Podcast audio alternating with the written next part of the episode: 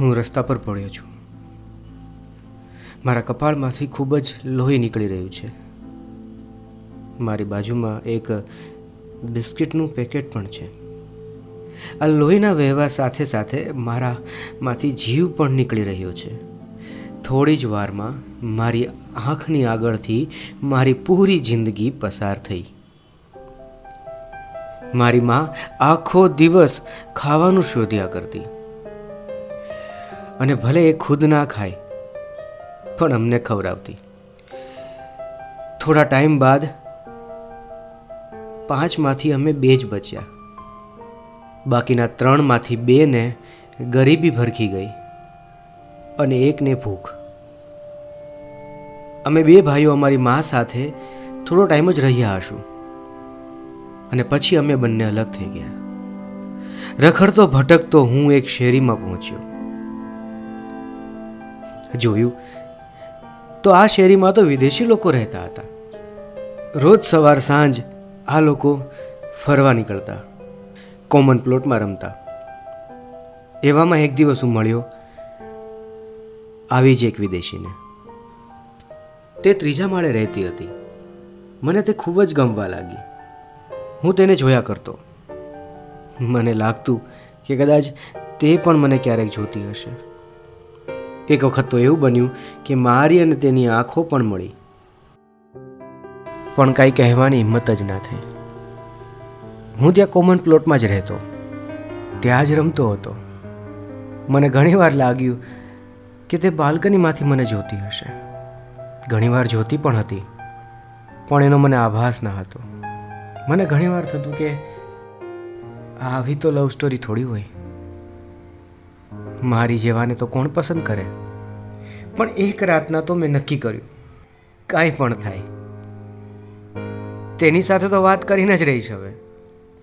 બીજે દિવસે સવારે જેટલી પણ બચી કૂચી હિંમત હતી મારામાં, તે એકઠી કરીને ગયો.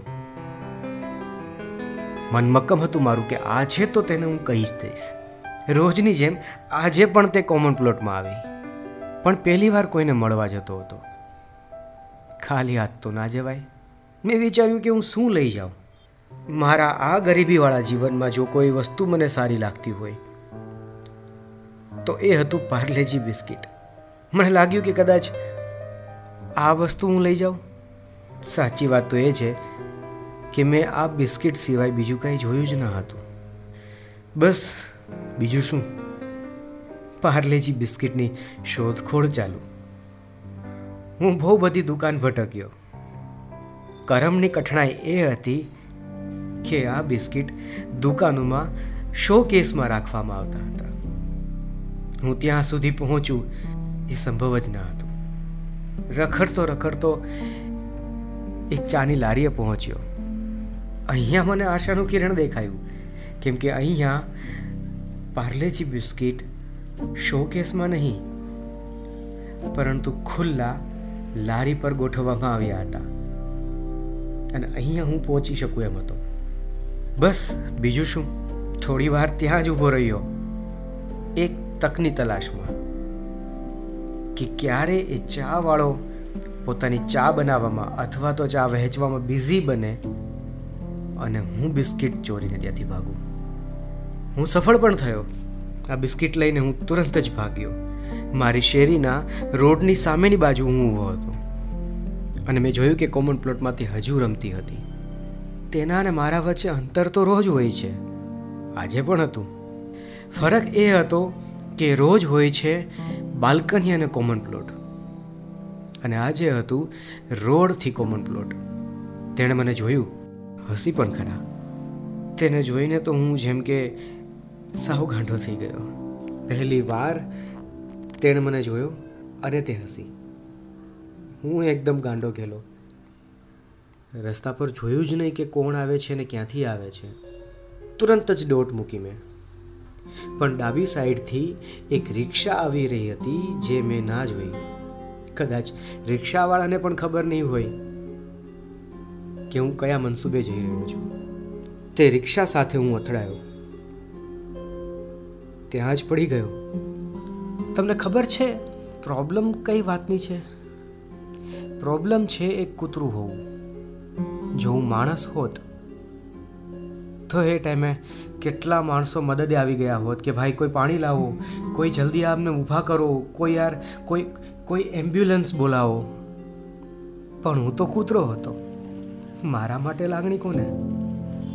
કપાળ પરથી લોહી નીકળતું હતું. બિસ્કિટનું પેકેટ ત્યાં જ પડ્યું હતું. મારી આખી જિંદગી મારી આંખોની સામેથી પસાર થઈ રહી હતી. માણસો અને કૂતરા વચ્ચે બીજું એક પણ અંતર છે કે માણસોનું કુદરતી જીવન લાંબુ હોય છે અને કૂતરાઓનું ટૂંકું. મારું જીવન ટૂંકું હતું. બહુ જલ્દી પૂર્ણ થઈ ગયું. લોહીના વહેવાની સાથે સાથે મારી જિંદગી પણ પૂર્ણ થઈ રહી હતી. મેં જોયું કે તે ત્યાં જ ઊભી છે, મને જોઈ રહી છે. પણ આ ક્ષણે તેના ચહેરા પર સ્મિત ન હતું. મારા જીવનની છેલ્લી ક્ષણો મેં તેને જોઈને વિતાવી.